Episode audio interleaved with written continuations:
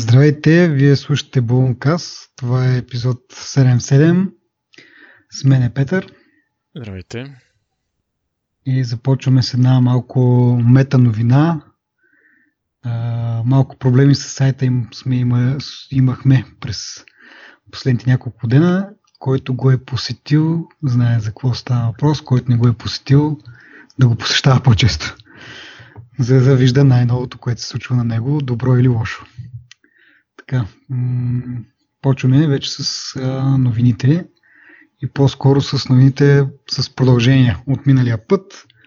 Първата е, имаме официални данни за колко успешен е Супер Марио. Похвалиха се от компанията 53 милиона в, в как се каже това, приход. Т.е. оборот не е чиста печалба, разбира се. 53 милиона, както казах.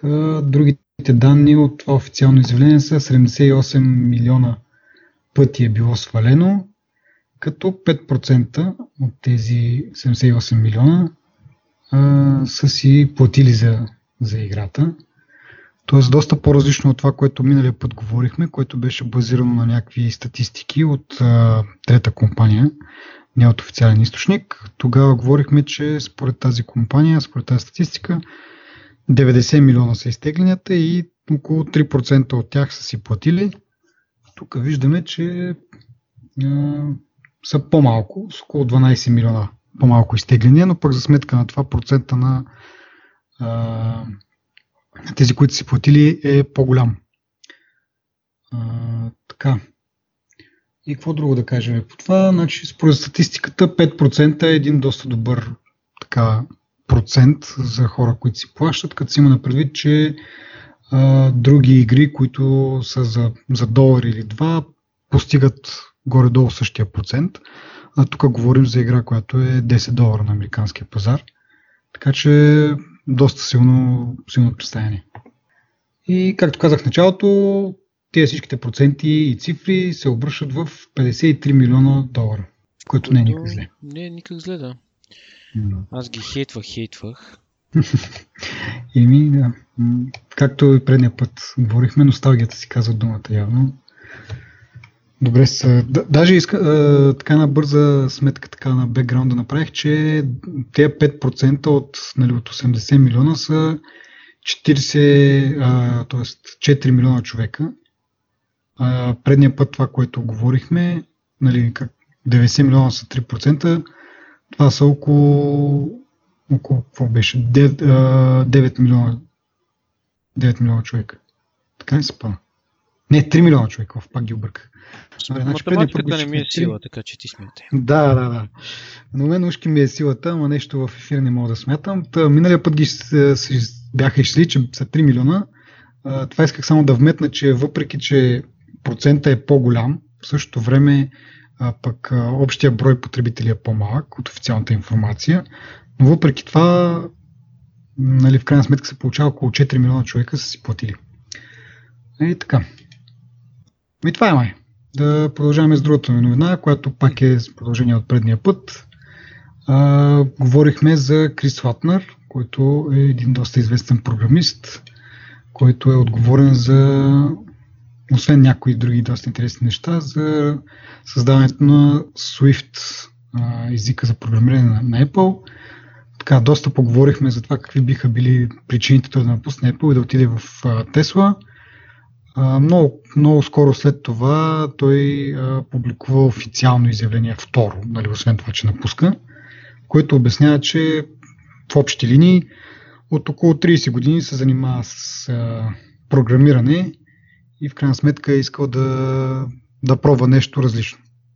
Това е неговата официална версия. Пак казвам, може да има някакви други подбуди, но а, това е неговата. Просто му е омръзнал един вид, няма замесени някакви политически игри или нещо от род, че в Apple а, нали, средата е токсична, както се изразих предния път, или пък, че нещо техния, техните усилия в сферата на автономните коли нещо не е както трябва. На повърхността става въпрос просто за човек, който иска да се поразнообрази малко. което няма нищо лошо. И това, между другото, беше твоята теория, мисля. Така че, докато Еми, не да. излезе някаква друга информация, ти си не, бил прав. Еми не е задължително сега да е гадно, нали, да е станало някакво едва ли не враждебно в Apple, нали? Mm-hmm. Но наистина, като правиш нещо, особено като него 30 години, но и също нещо, нали?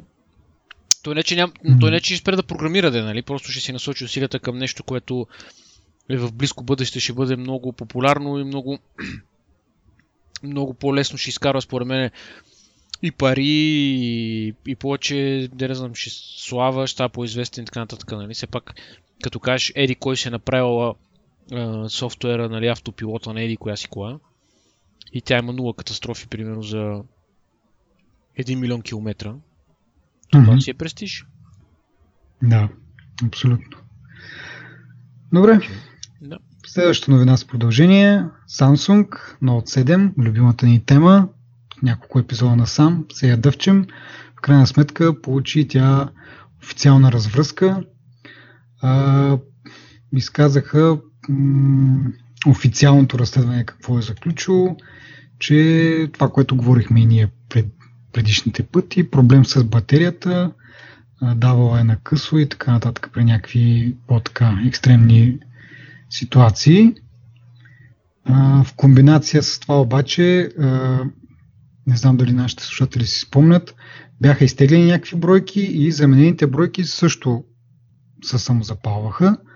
Така че тук имаме проблем на два етапа, или как да му река, двой, двоен проблем. Значи, първо, първата батерия не е била направена както трябва и е давала на късо.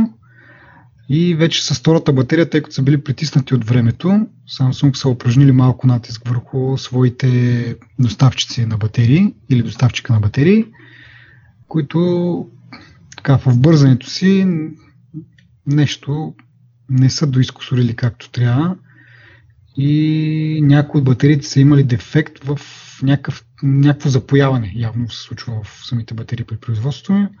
Та някакъв дефект се получава при това запояване и това е довело до втората вълна от запалили са телефони.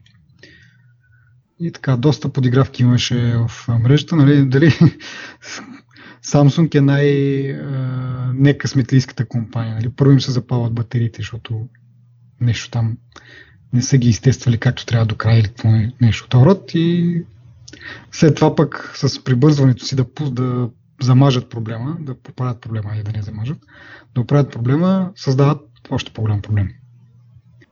То това много голямо, според мен, според мен лошо стечение на обстоятелствата, нали? защото те в бързината да го замажат този проблем, те си правят друг проблем. Нали? Смисъл, те не осъзнават, може би, тази втората компания, която прави батериите, тя всъщност не осъзнава, че в бързината допуска нали, грешка в дизайна едва ли не. И за мен това е много забавно. мисъл, мисъл, много е забавно наистина, защото представи си какъв е шанса компании, които са според мен професионалисти в производството на батерии, нали, не са фанали някой от улицата да прави батерии, а тук да загъваш фолио. Всичко се прави на машини, всичко се прави, нали, еди какво си. Но според мен, знаеш откъде е целият проблем? Идва от там, че те са си надценили телефона и очакванията какво трябва да прави, колко време трябва да му държи батерията.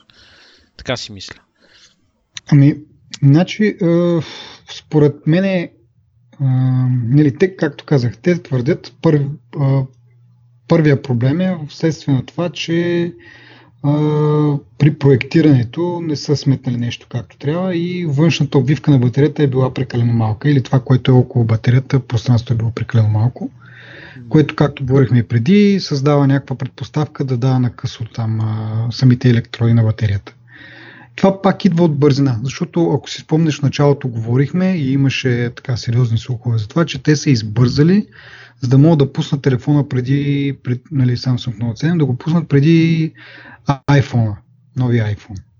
Така че в двата случая, в единия случай просто не са го проектирали както трябва и не са го изтествали след това вече, като са го проектирали както трябва и се случва това нещо. Вече при второто си, както казах, пак така бързат да, да поправят грешката си и в това бързане правят още една грешка, което още повече ги закопава. Да. И както казах, в интернет се появиха такива нали, малко а, както като шеги. Нали, дали Samsung е най- некъсметлийската компания или просто това сами са си го причинили от, от, от недоглеждане, от глупост, от прибързване. Нали, тоест не, че е гати късмета нали, два пъти да ни гръмне батерията ми и двете неща са следствие на техни решения, които са взели.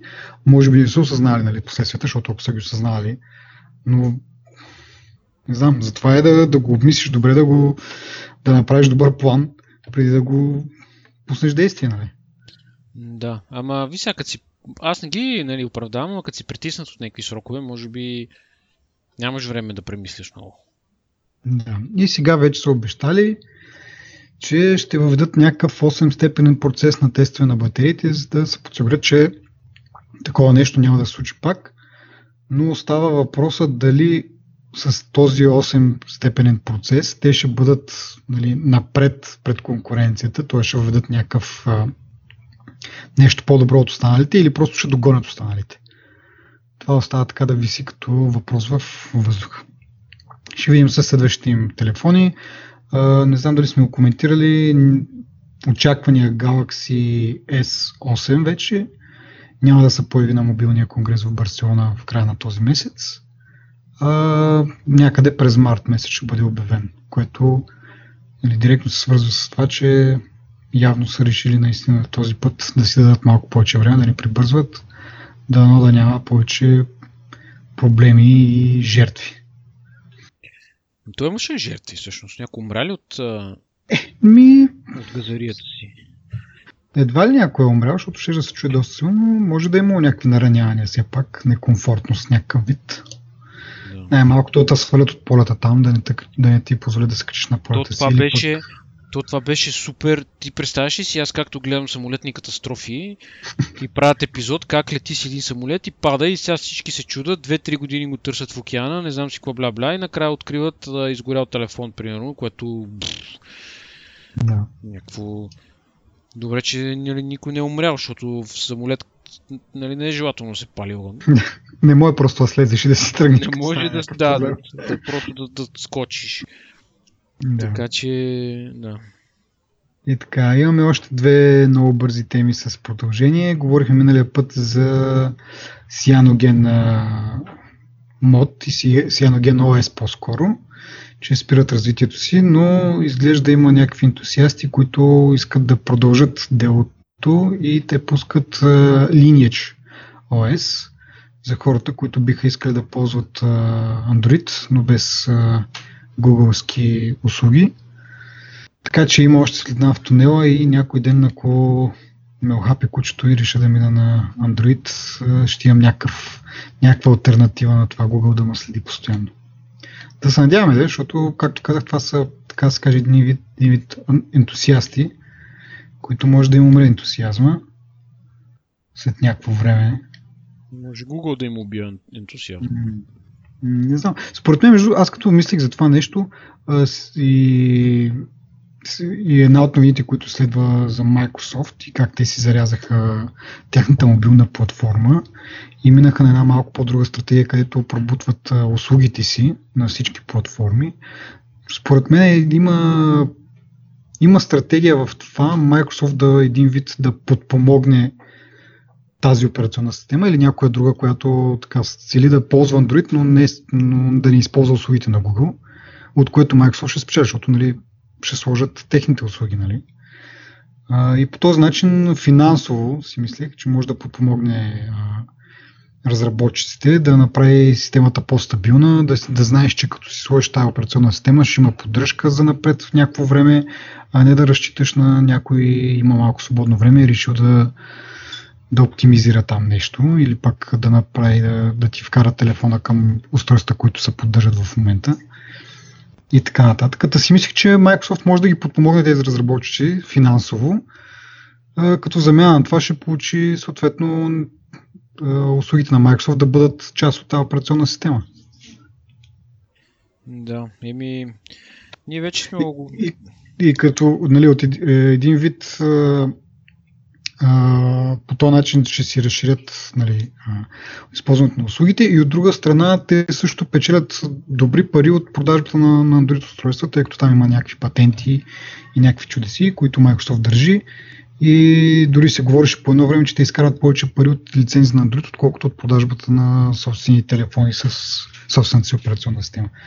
Така че от една страна те ще, ще нали, подпомогнат, ще мотивират разработчиците, но от друга страна пък могат да получават лицензионни такси, така че не е само да дават пари, а могат и да получават, но в крайна сметка нали, крайната цел е повече от техните услуги да бъдат използвани от повече хора да добият някакъв такъв пазарен дял и в нали, и разпознаване в, в, сред хората. Ти гледал ли си за статистики колко е популярен сианоген? Ами не. Всъщност не знам дали има такива статистики въобще. И, да. Предполагам, не е много, защото за да си сложиш сианоген, нали, а, по, мисля, че доколкото ми е известно, оригинално нали, получаваш телефон с цианоген, само един единствен модел, мисля, че беше OnePlus One, или нещо второ се водеше там. OnePlus One? Или OnePlus, или, имаш някакви такива модели да, един от, телефони. Един от убийците на iPhone-ите беше. Да. Да. В смисъл той като, като характеристики и като дизайн беше доста добър, с приордери, които се изчерпват доста бързо, нали, доста популярен телефон, но той е единствения, който знам, че със сигурност от завода, нали, както се казва, да излиза с сианоген операционната система. Всички други трябва да си ги рутнеш, да си хакнеш един вид, което нали, генерално им спада популярността, тъй като трябва да си малко по-така разбираш човек, за да го направиш това. И затова мисля, че няма особен голям пазарен дял, по-скоро сред ентусиастите, които, както казах, в сравнение с основната маса хора, които ползват Android, са много малко. Ами тогава не виждам как някоя голяма компания, освен ако целта и не е да популяризира тази операционна система, би инвестирала в продукти, които да върват на нея. Да речем, да, това... че Android е съвместим нали, между различните версии, не е много по-различно. Нали, няма да им коства усилия, но все пак, според мен има тук нали, някакъв момент на, на стратегия. Нали.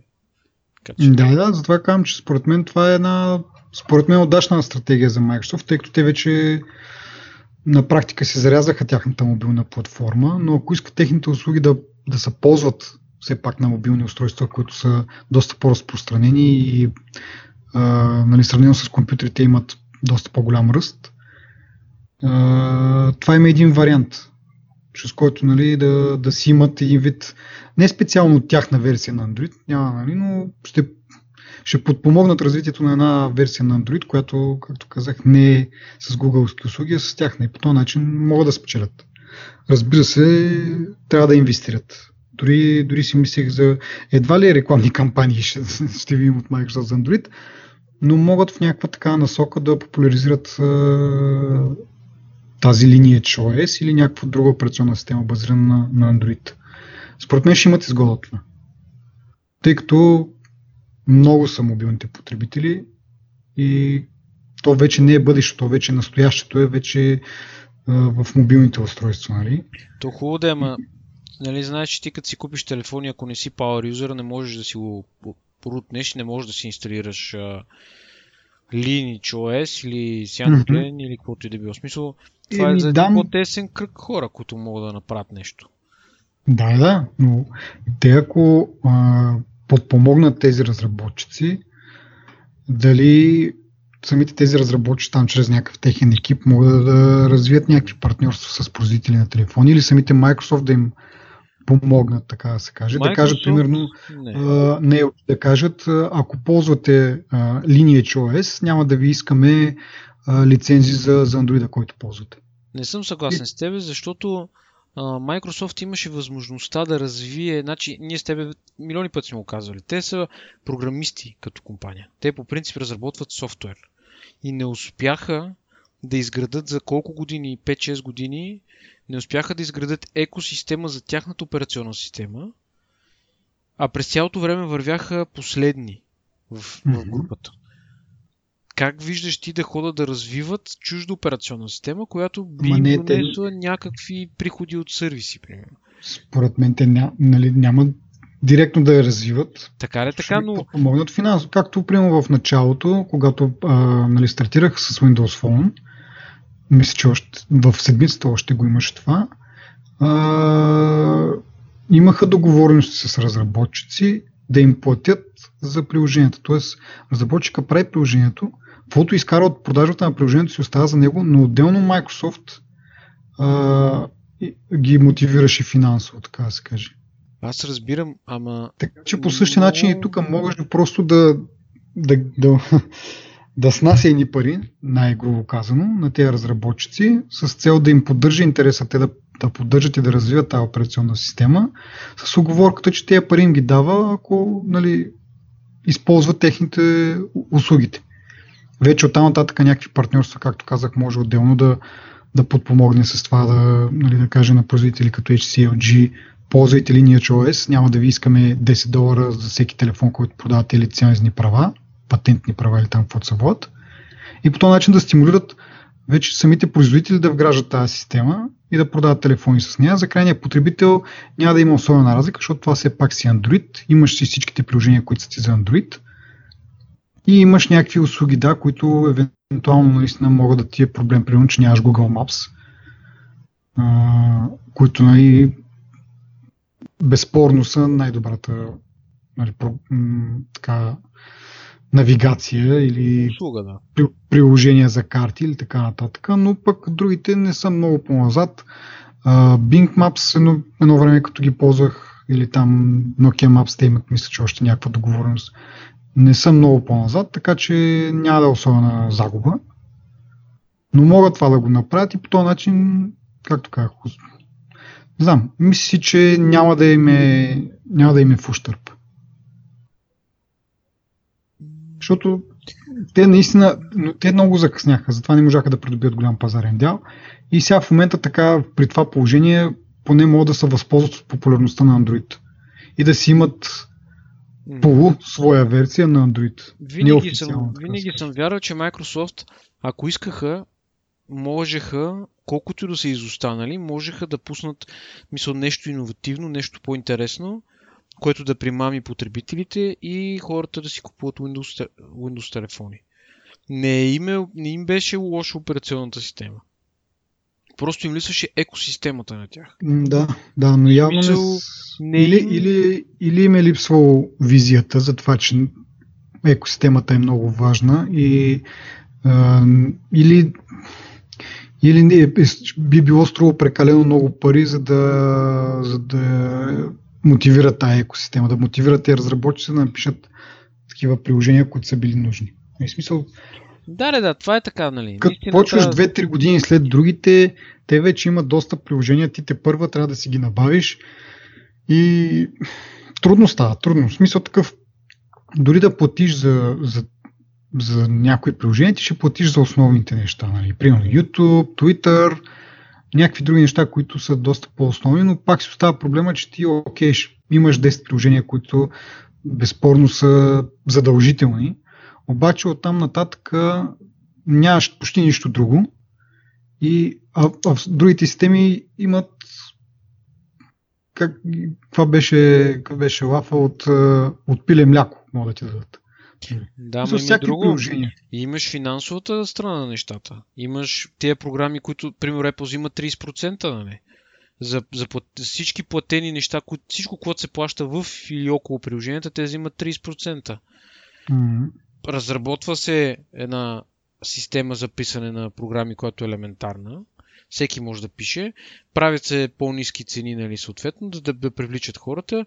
И не е казано, че от днеска за утре те ще станат номер 1, но поне да се поддържа интереса на хората. Нали. Аз сега разбирам, нали, то е ясно, че iPhone и Android основно държат пазарите. И те много трудно се пробиват фенчетата, които точно нали, за това, което говориме а, много често, те хора спът пред магазините, за да си купат глупави iPhone, примерно, или глупавия HS, не знам си кой вече, 8, примерно, или то не е излязъл, ма 7, айде. И, примерно, разбираш, това искам да кажа. Просто се прави флагмен телефон и според мен би имал някакъв успех, нали, те верно се помъчиха, може би ти си прав, че визията им не, не им е стигнала нали, до там, или усилията, или са се изтощили, или не знам, не знам какво. Може би като не са пробили първите три години, примерно, Ма, това да ги е демотивирало. Те флагман телефони имаха. Ама, Няколко. Еми, Доста да, добре. да, Аз да. от тях ползвах. Аз нали, това смисъл... имах предвид, че те, това ти трябва на тебе. Те са имали та, една част от нали, това, което казвам, те са го имали налично. Просто нямаха софтуера, нямаха програмите. Mm-hmm. Да, То, точно. Това беше и най... Това причина дали, защото са нямали пари достатъчно, за да, да накарат разработчиците да пишат, да. или не им е стигнало акъла да, да им дадат пари да, да напишат приложенията. По-скоро първото би било струвало много пари, според мен, защото, както казах, имаше слухове, че плащат на разработчици да, да пишат програми. А, така че тогава не са го направили, но сега имат един вид втори шанс, защото за тях вече вижда се, както ще говорим и по, по-късно пак казах го това, за тях вече е по-важен, по-важни са услугите, които предлагат облачните и така нататък на бизнес клиентите си и, и важно е техните, техните услуги да се ползват и да, да са разпознаваеми сред потребителите. И това е един вариант. Сега, дали ще го направят, дали няма го направят, нали, аз няма как да знам. Но аз го виждам като един вариант, който могат да си увеличат а, присъствието на услугите в Android устройствата. Защото в момента те имаха преди това, ние сме го говорили, имаха договореност точно с CyanogenOS да се ползват нали, техния Notes App, техните там офис пакети, карти и така нататък. Нали. OneNote, това вече го казах. И така, имаха е тази договорност, сега CyanogenOS вече няма. Могат да направят също с, с Lineage OS, но, но не само да го имат това партньорство, нали, така да се каже, окей, ще ги ползваме, но да бъдат и малко по-активни, да, да, да ги подпомогнат малко повече, дали с а, някакви, така като а, преговаряща страна с хардуерни партньори, дали финансово, но могат да го направят това и според мен резултата ще бъде добър, защото те така че вече се вижда, отказаха се от тяхната мобилна платформа, няма какво да губят. Могат поне, поне да си осигурят някакво присъствие на нали, най-популярната, така се каже, най-използваната операционна система е Android. Да. Като сметнеш нали, висок, нисък клас и така нататък. Да, ама тази сметка, нали, да не го повдигаме е... този въпрос, ама тази сметка не е баш така. Това не е, това не е точната сметка, Android срещу iOS, нали? Както и да е. Да, има нюанси, но да, да... имат някакъв вариант. Сега дали ще се възползват. Дали е правилен, аз си мисля, че е правилен. Може наистина нещо друго да има, което не виждам. Но ми се струва като интересна стратегия. Да. Ами да така... видим. Да носи прав. Ми... Ще видим, да. Надявам се, защото, както казах, един ден, ако реша да, да зарежа iPhone, бих искал да ползвам нещо. Което, което... е друга тема, защо би, но да речем, че ами, в альтернативния свят си използваш. Ще ти, кажа, ще ти кажа защо, между другото, защото а, до момента съм имал три различни iPhone, всичките 4 инчови. Значи iPhone 5, iPhone 5S и iPhone в момента SE. Всичките са по един и същи начин изглеждат. Нали? В смисъл, всеки знае как изглеждат. Един и същи.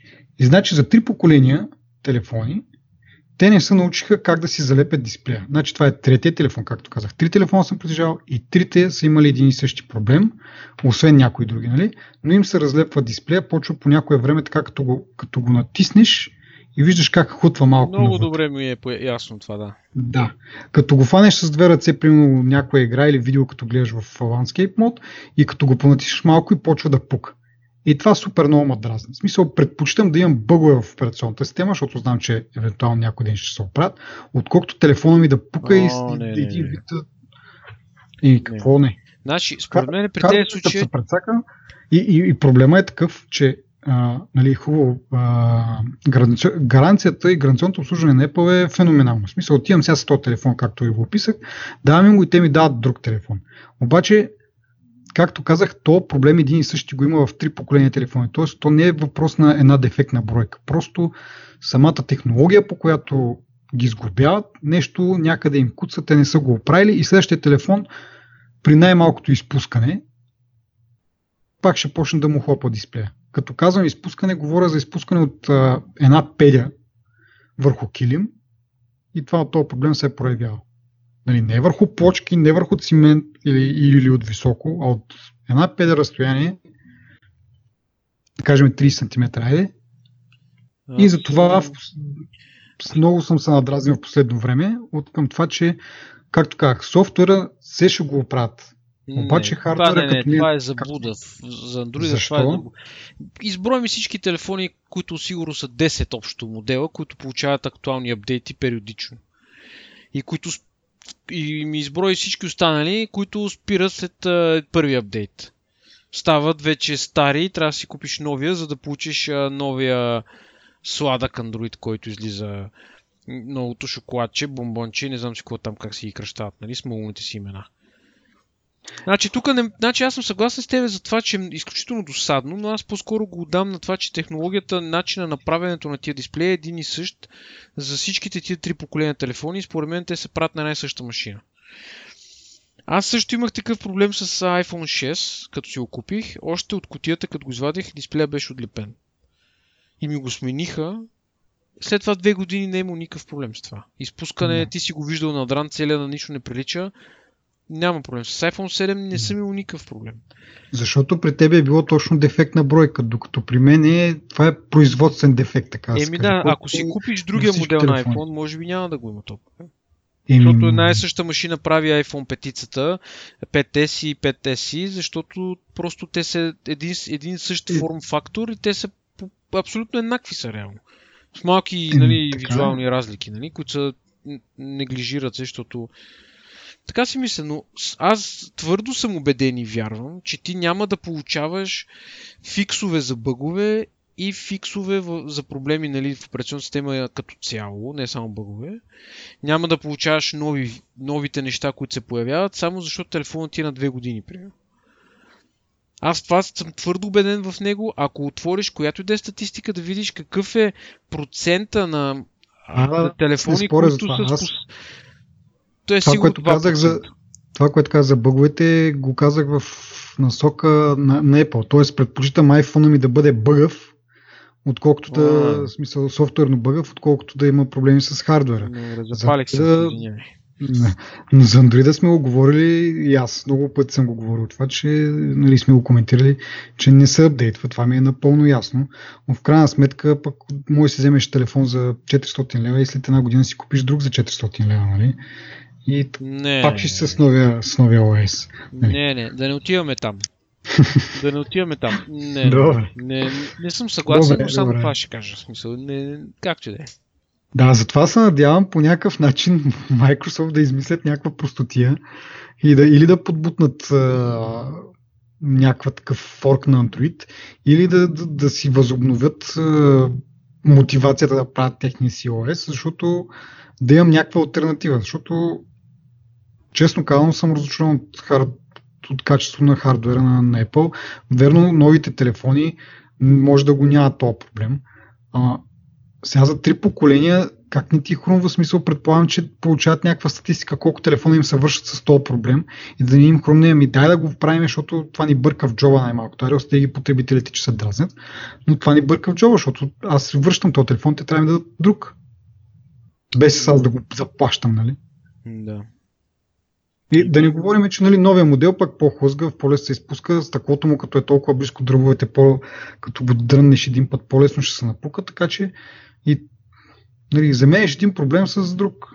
Реално. Еми, аз си мисля, че може би те не натискат много 5S и то, в смисъл то в то размерът като телефони, не ги натискат много, а, не са им цел. И може би затова ги неглижират повече. Нали. И това е така, според мен също, нали? затова не са обрани, но Не съм убеден, нали, но все пак така си в мисля. крайна но то- сметка с тях искат да пробиват и на, на по-такива пазари, като Китай и Индия. Така че предполагам, че там има някакво търсене.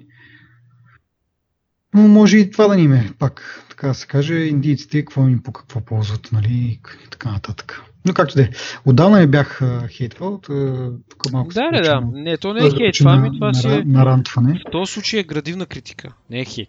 Но въпросът е, че да, Градивна. ти просто оцелиш някакви гради напоследък. Наистина е досадно. Дори аз се дразна на твоите гради. Въпросът е, че Нали, може, би, може и просто ти нямаш късмет. Или на теб ти връчат само рефърбиш телефони, да не знам. Не знам, не знам. Еми, то е чистак бързак от Теленор, с план ми го даваха, не като да... Както да е. Добре. А, трябваше тази тема да е кратка, но както да е. Следващата също ушким кратка. А, говорихме миналия път за тази карта на Intel и изчислителната карта, компют карта, компютърната карта, или каквото там, както искате да си го преведете, която предимно говорихме, че е предназначена за Internet of Things или за, за телевизори, но скоро след нашия епизод се получи една новина, една информация за, за лаптоп, който използва тази карта. Доста така модулен, казва се NextDock и реално имаш един екран и място да пъхнеш тази карта от едната страна и от другата страна да, да пухнеш, да пъхнеш друг модул, който е малко по-голям, прилича малко на външна батерия, така да се каже, и може би ще изпълнява тази функция, по-голяма външна бактерия, батерия и също може да предоставя възможност за повече портове и така нататък. Това разбира се е на етап концепция някаква. Очаква се до 6 месеца да излезне някакъв продукт реален. Ще видим. То може би ще се, ще се чуе дано да задържат вниманието. А, така, набързо само да ви кажем, че от, от тая идея, която имат Intel, която коментирахме на път, вече дори някои хора се възползват да правят някакъв вид бизнес. Така че може, може и да има някакво бъдеще. Ще видим след 6 месеца, да кажем. А, и така, следващата новина, вече чисто новичка а, и то от България свързана с отпадането на роуминг таксите. Европейския съюз това го гласува, мисля, че беше миналия вторник. А, окончателно от 15 юни отпадат роуминг таксите и ще може да си ползваме минутите, които са ни в плана и извън България, както и SMS-ите и и мегабайтите и ако нямате пък SMS в плана или пък при включите минутите, след това тарифирането би трябвало да е на цени, които са и все едно сте в България.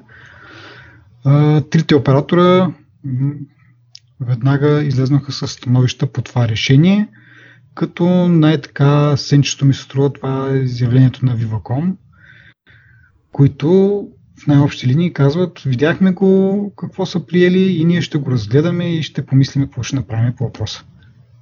Най- в най-общи линии, да.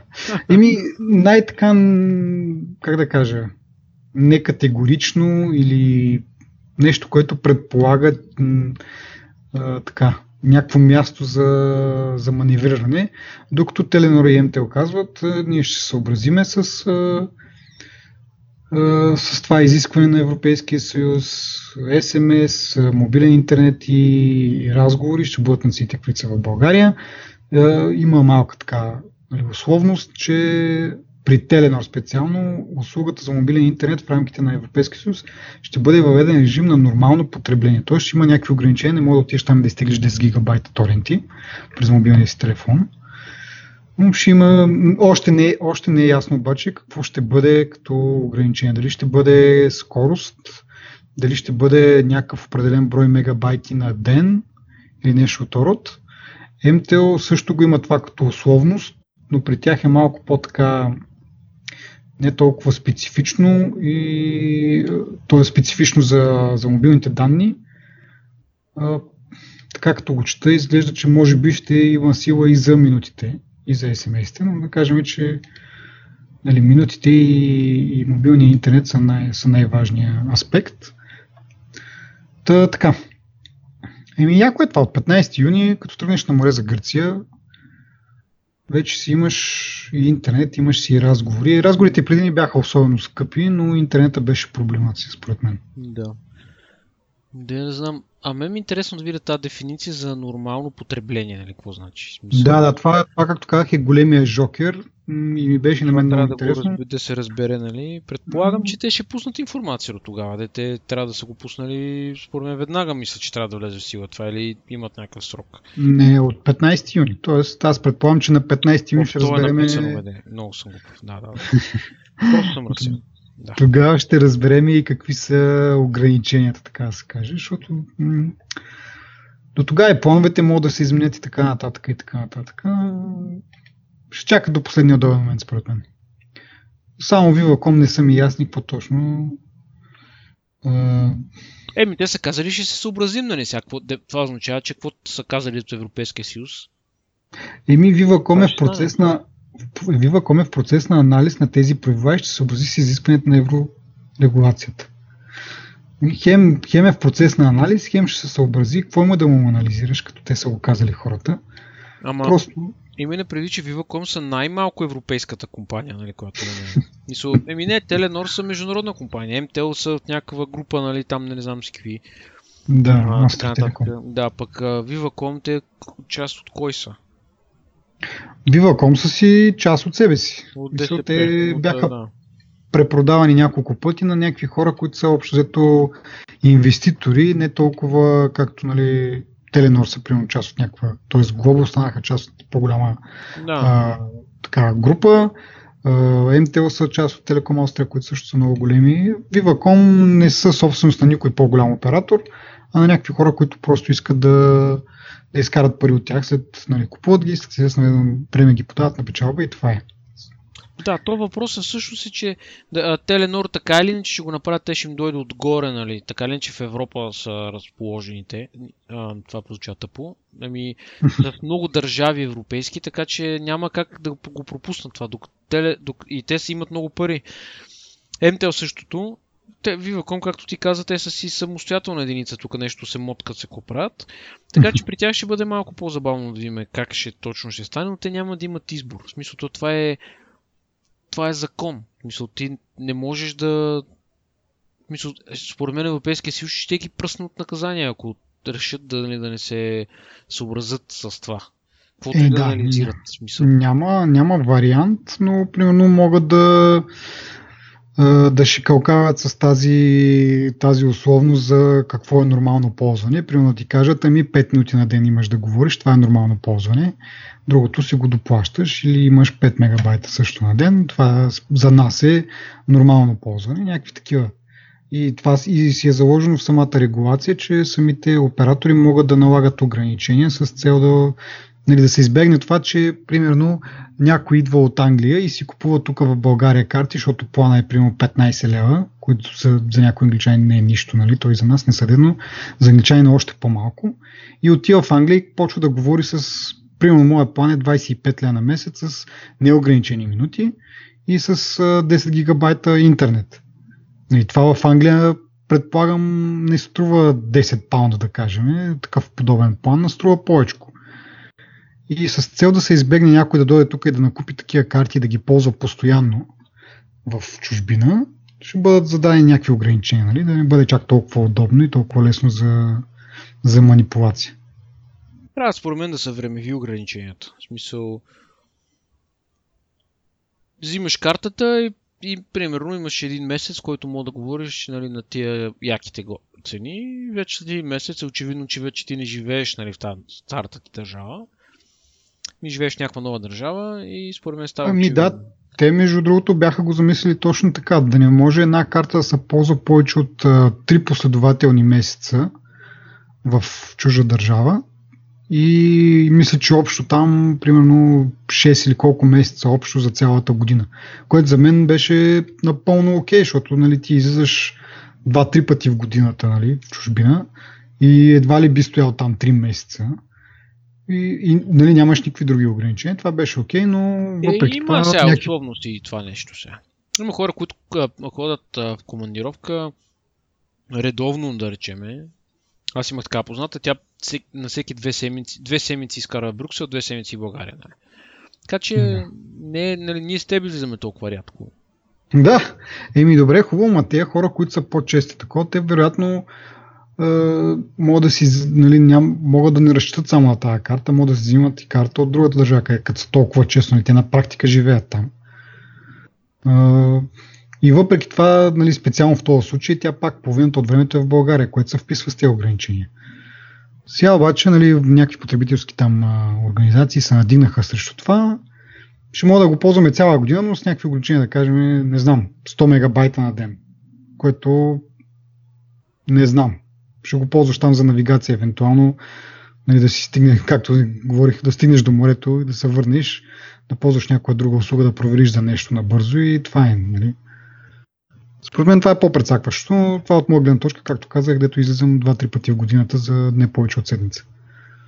Така че предишните ограничения си, си ми бяха окей. Okay. И така, и това е. Да видим на 15 юни какво точно ще бъде ограничението, как ще ни се понрави. Следващата чисто нова новина от а, последните две или три седмици, от последния епизод, е, са финансовите резултати на Microsoft. Както казах, ще говорим за тях, по-рано говорих. А, и какво? Доста добри финансови резултати. А, и за първ път от 17 години маркетингото и пазарната им капитализация е над 500 милиарда.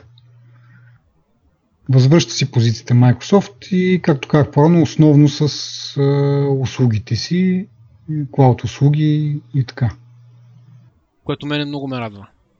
Много се радвам, че Microsoft се фокусираха точно върху това нещо, защото те са точно в тази позиция да си развиват софтуера, който напоследък се интегрира много добре и работи много добре и точно това им е силата и, то, и аз ти предвиждам, нали, че следващото 3 месеца ще имат повече по-голямо число ще бъде в този репорт.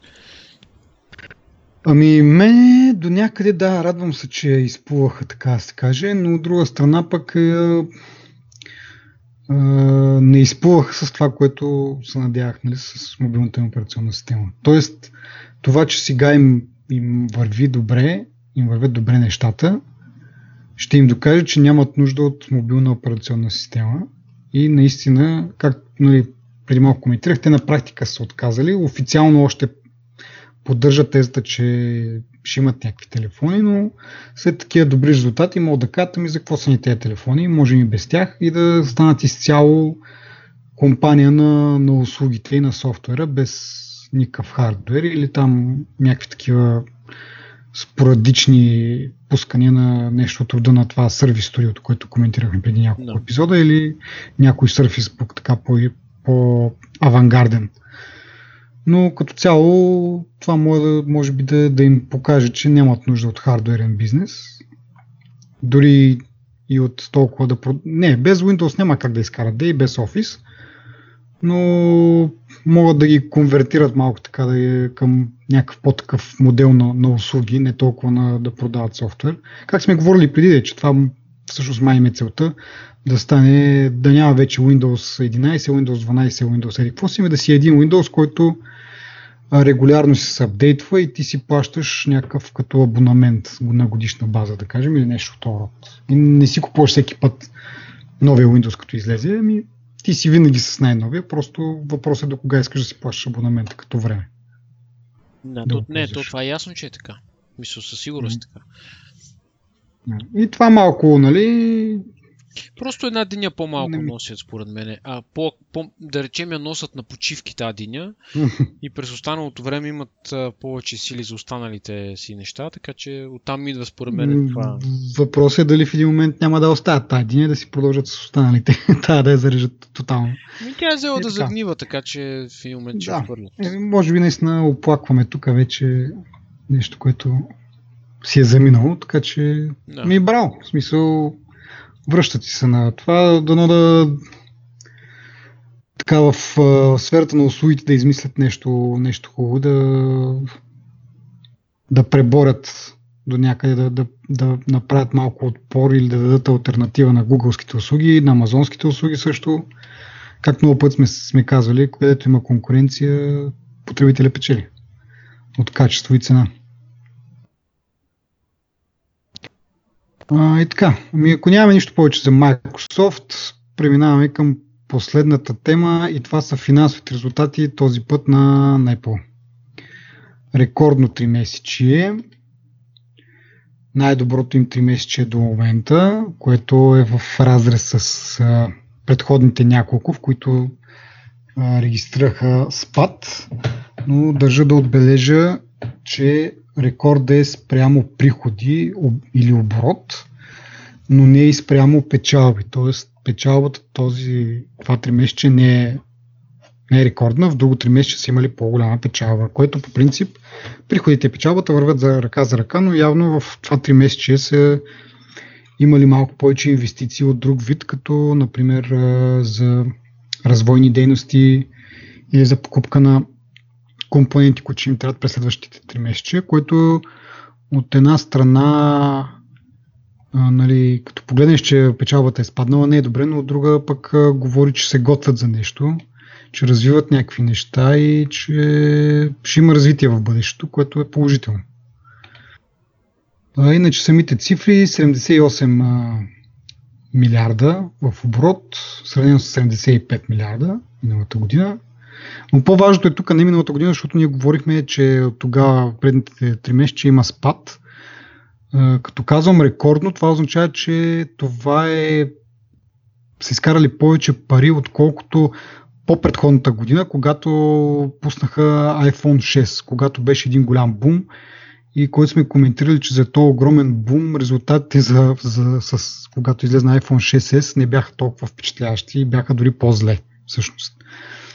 Така че сега дори с един телефон, който продължава да изглежда като iPhone 6, което е типично за тях 3 години да е с нали, така се каже, един и същи дизайн. Въпреки това продължават да бележат рекорди, което е така, впечатляващо. А, всъщност трябва да отбележим, че и това 3 месече традиционно им е силно. Трябва да видим следващото и да го сравним с предходните. Защото сега нали, бяха празници, общо взето по-голяма да. покупателна активност имат хората. А има, а има и нещо друго. А, това 3 месече, по принцип техните 3 месече са от 13 седмици. Но, но нали, поради начина по който се случва календара и така нататък, на няколко години има така се каже високосно 3 месече. На всеки 4-5 години месече се получава едно 3 месече, което е с 14 седмици, т.е. една седмица повече, което им дава доста, доста голям буст и дори някои от анализаторите са направили сметката, че ако това, това тази седмица, тя е точно тази седмица в, между коледа и нова година, когато е традиционно много силна, ако тази седмица бъде изключена и се съпоставят нали, това 3 месеца с 13 седмици и миналата година с 13 седмици, резултатите ще бъдат горе-долу равни. Тоест няма да е по-зле, но няма и да е по-добре, горе-долу на, на едно и също ниво. Което до някъде охлажда ентусиазма на Apple Fanboys. Обаче от друга страна пак казвам, имайки предвид, че нали, iPhone е най-големия бизнес на, на Apple, това сме говорили много пъти, и нали, основно дали ще имат, дали ще поставят някакъв рекорд или дали ще имат добро 3 месеца, зависи от продажбите на iPhone. И дори да приеме, че, дори да приеме 13 седмичното 3 месече, факта, че този iPhone изглежда почти еднакво с останалите iPhone, факта, че този iPhone няма стереожак, което беше адски много критикувано, а, нали, говориш, нали, съществуваха такива предположения и предричания, че няма да се продава толкова добре и така нататък. Въпреки всичките тези негативи, този iPhone, нали, те постигат, постигат поне равен резултат с, с миналата година, а не спад, както е, както казах, последните няколко три месечи.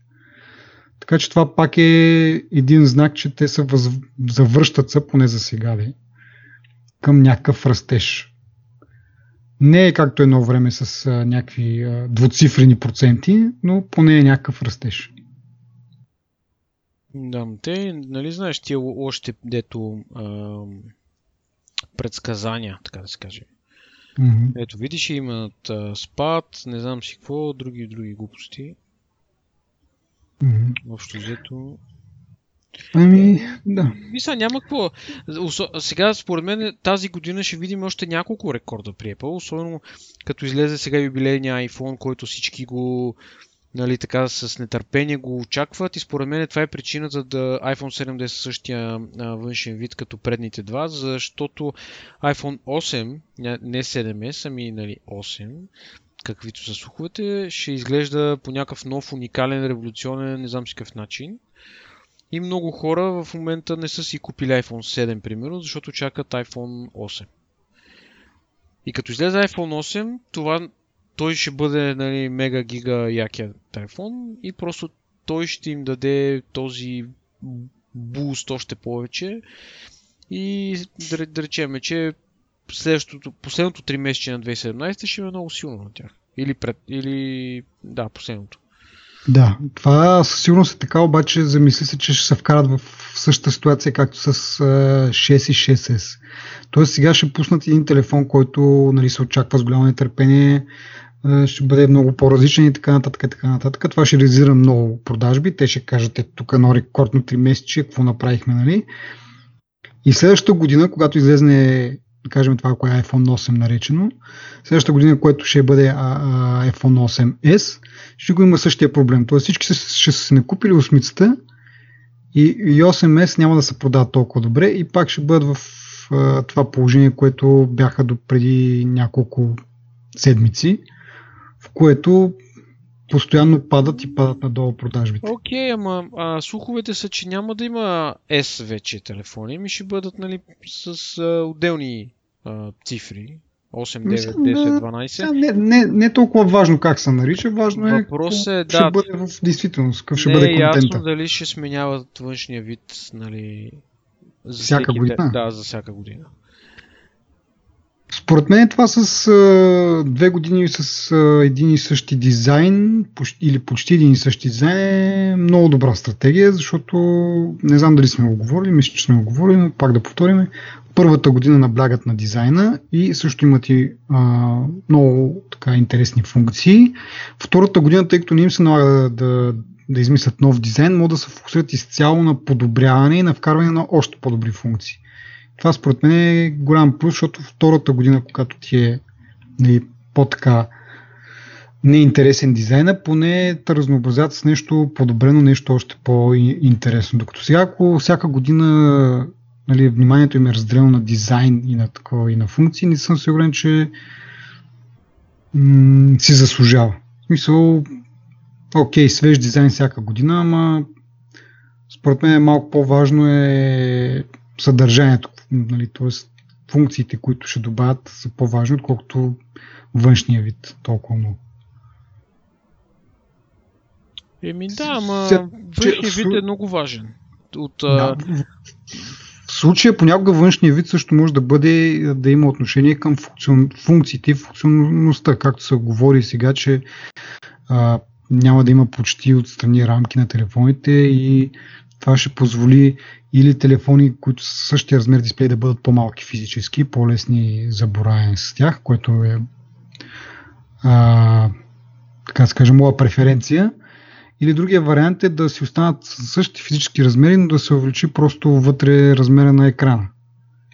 Така че, нали, на дизайна, този външния дизайн, така да се каже, може да има отношение към самата потребност от телефона. еми, слу, слу, слуха в е повечето случаи, в повечето случаи, нали, когато един и същ дизайн просто не ми, м- за мен не е чак толкова важно. Ма не е важно, но хората са глупави общо взето и същия телефон Да. си купуваш всяка година, нали? Но слуха за дисплея конкретно сега е, че ще се намалят безелите и в същия размер ще имаш по-голям дисплей. Да. И няма да имаш хом бутон. Еми да, то Home бутона, нали, с седмицата вече, или т.е. какво се води вече това? 7 ли се води? Да. Твоето. Да. Да, 7. А, т.е. те няма да имат 7 месец, така да разбирам. Добре. Както де. А, да, да, да, да кажем само някои други още статистики. А, iPad-ите продължават да падат. 13 милиона iPad са продадени, спрямо 16 милиона миналата година. А, Маковете бележат някакъв малък кръст от 5,3 на 5,4 милиона. Услугите, които сме ги коментирали в предишни, при предишни такива финансови резултати на Apple, им става доста важна част и бележат почти 20% ръст година за на годишна база.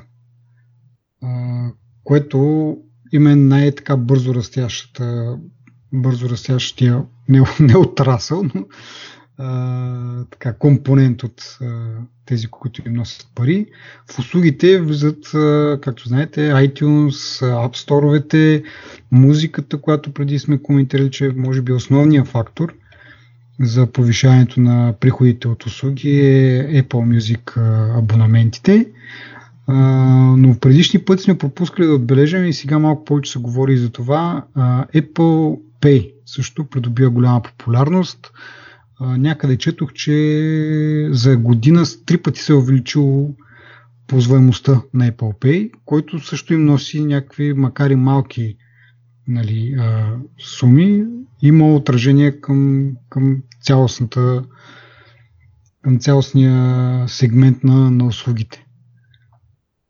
Така че нищо чудно това предишни три месечия, това им беше в Ма той сега, като гледаме, втория по големина след iPhone сегмент по приходи. Така че това се, оказва се, продължава да бъде една основна част и сегмент, в който ще се вижда някакъв така солиден растеж. И това специално с Apple Pay, които все още го чакаме тук в България да дойде е много интересно как продължава така с доста големи темпове да, да се развива. То не е неочаквано това. Мисля, не е изненада според мен. Еми удобно е, да. Както говорихме миналия път за, за Тики, че е удобно така телефона, по същия начин и с нали, не само за билетчета, ами за, за какво ли не. Днеска си го мисля в магазина това. А, иначе за iPad, нали, както казах, единствената, единственият сегмент, който бележи спад спрямо всичко останало. Продължава да пада, но в същото време като брой продадени iPad, това са 13 милиона, спрямо 5,4 макове, така че или маци. Не знам как е множествено число, както е. двойно повече, да, или дори два пъти и половина пъти повече iPad са продадени спрямо настолните им компютри, така да кажем. Или традиционните им компютри. Да, десктоп. Което е един доста, доста интересен факт, въпреки че нали, са в така от доста, от няколко години вече, може би, може да кажем, са в спад, въпреки това се продават доста повече от, от десктопите им и лаптопите им. Така че не си отишъл iPad, не е на нулата, е един доста добър бизнес. И така, и, и интересно е се замислиш дали тези бройки биха обосновали малко повече инвестиции от страна на Apple. Защото, нали, както казах, продават се и са в потреба, някой беше направил сметка за последните няколко години, горе-долу съотношението се запазва, дори на годишна база, не само в 3 месечето, че а, около между 2 и 3 пъти повече iPad са в употреба в момента спрямо а, Mac серията. И дали това би трябвало да, така, да мотивира Apple да, да инвестират малко повече в тази платформа, да я направят малко по-така желана и да си изпълнят обещанието, че това е бъдещето на компютрите. Един вид. Дали, дали като цяло iPad може да замени компютрите? Това сме говорили преди. Е много интересна тема. А, но идва и другия момент, че въпреки, че се продават в бройки два пъти, пъти, два пъти повече, а, като приходи двата сегмента носят почти едно и също. Тоест iPad се продава повече, но като е по-ефтин, горе-долу реализира същия приход като Mac, Mac серията. Дали ще е MacBook, дали ще е Mac, iMac и така нататък. Така че е доста интересна такъв а, дилема към какво трябва да се насочат Apple. Дали трябва да се водят от бройките, защото в крайна сметка бройките означава хора, които ползват, нали, потребители, които са в екосистемата на Apple или трябва да се насочат към това, което им носи повече пари. Което може би в дългосрочен план не е чак толкова добро като стратегия. И от друга страна идва и момента, в който а, може би iPad не може да, няма как да замести Mac серията и изобщо нали, персоналните компютри. Може би е някакъв... какво ниво говорим? Ами, как, да ти кажа, смисъл такъв, че има едно такова усещане, че въпреки големите обещания в началото, сега може би това като този първоначален ентусиазъм, като се отложи, се вижда, че може би не е чак толкова замислител, колкото едно, едно допълнение. С това, че нали, а, говорейки специално за, за Apple продуктите, а, лаптопите стават все по-малки. От друга страна, телефоните стават така малко по-големи като размер. И едно време, когато беше представен iPad, iPhone беше 3,5 инча, MacBook най-малкия Air, мисля, че, мисля, че го имаше тогава, този 11 инчовия, но беше по-големичък, така да се въпреки, че беше Air. Но сега в момента имаме MacBook 12 инчов, който е изключително тънък и малък преносим. Имаме и iPhone Plus серията, които са 5,5 инчови. И така малко по малко изяжда територията на таблетите до някъде, пак казвам. Има си място и за таблетите, но не е чак толкова голямо, колкото преди. Не е чак толкова голямо разграничението, както преди. И отделно се замисли, че м- в крайна сметка iPad е удобен нали, да седнеш на дивана, да побраузваш нещо, но ако тръгнеш да вършиш нещо не знам, по-сериозно. Точно за това казвам, не, зависи за но не, го, не говоря за някакви много професионални неща. Говоря за това, че м- в крайна сметка е ограничен от към размер на екрана. Нали. Това му е и плюсът, че е нали, така мобилен, може да го носиш навсякъде с себе си, но от друга страна, като седнеш да правиш нещо малко по-сериозно, дори да гледаш филм, мисъл 10 инча, нали, има, си причина хората да купуват 55-60 инчови телевизори. Нали не всеки се е залепил на, на iPad си да гледа, да гледа някакъв филм. Дори от тази гледна точка, като го погледнеш, iPad е малко ограничен, защото като ти потребва малко по-голям екран, нямаш особен избор, поне за момента. И ти и MacBook 12 инчовия, пак 12 инча не са достатъчно, но можеш да го вържиш към външен дисплей, докато с iPad това е малко по-сложно, така да се каже. Така че не знам доколко би трябвало да гледаме в тази посока дали iPad най-накрая ще почне да расте, ще почне да превзема пазара на компютрите или по-скоро е един такъв продукт, който е с добавена стоеност към компютрите, който в определени положения може да го ползваш, но никога няма да, да можеш изцяло без компютър.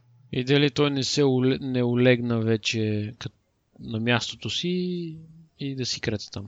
Да, да, възможно, невъзможно е, съм сигурен, че с времето нали, този спад в някакъв момент ще се забави, ще достигнем някакъв естествен ритъм на подмяна така, на този лайфсайкъл, който го говорим всеки път, кога стане дума за iPad. И както обзето Mac серията и тя е в някакъв такъв, в някаква такава ситуация. Всяка година са около 5 милиона и нещо продадени бройките. Така че според мен iPad още търси тази златна среда, в която нали, достига някакъв баланс, в който а, нали, започва да, да се сменят старите iPad, почват да стават неизползваеми и хората си купуват нови. Но явно още не сме достигнали тази точка. Така че да видим, аз примерно съм, ето един пример, аз ползвам iPad mini първа генерация който не помня кога, кога излезе. Ще да го проверявам между другото днеска по-рано, като си мислех за темите, които ще обсъждаме и сега мога да го направя на живо. iPad mini. Ти докато търсиш, аз само да кажа, да. а докато ни им се щупат, според мен таблетите са, за разлика от телефоните, нямат този цикъл на обновяване. Нали? Реално, дори ти си примерът, стар таблет мога да въртиш много дълго време, защото не се променя Значи- Потреблението значи... на ресурсите на това, което правиш реално. Ами им, има разлика. Има разлика, защото ти го апдейтваш все пак. Сега той, моя iPad вече не поддържа iOS 10, на iOS 9 съм с него, но въпреки това и това му е множко. Идва му тежко. А, много често а, примерно, когато си чета RSS фида през Feedly, програмата, която ползвам, като искам да отворя нали, дадената новина или там каквото чета, като искам да го отворя, то се отваря в един такъв вграден браузър, нали, в самото приложение. И този браузър много често крашва. Трябва да, да отворя истинското Safari и тогава да, да отворя страницата. И тогава в повечето случаи, нали, в някои редки случаи пак си крашва, защото примерно на тази страница върват 100 000 скрипта за реклами и така нататък. Но показателно е, че на 99% от случаите, когато отворя нещо в градения браузър, не знам каква, нали, има разлика със сигурност, не знам защо обаче, в градения браузър винаги ми крашва страницата. И по-бавничък и такъв усеща са някои неща. Еми да, да, ма то това е естествено, ма това е да, първа естествено, генерация все пак. Значи, то е с, с хардвера на iPad 2, т.е. втора генерация хардвер първа генерация мини, нали, с този дисплей. Просто дисплей е първа генерация такъв малък, но иначе хардвер е ми 2012 ноември месец. Еми, ето, така, че 4 iPad или 3 iPad се излезе след това. Да. Ми доста, като сметнеш и про версиите и така нататък. Така че вижда се, нали, вече старението си оказва влияние, не да кажеш м- да я знам.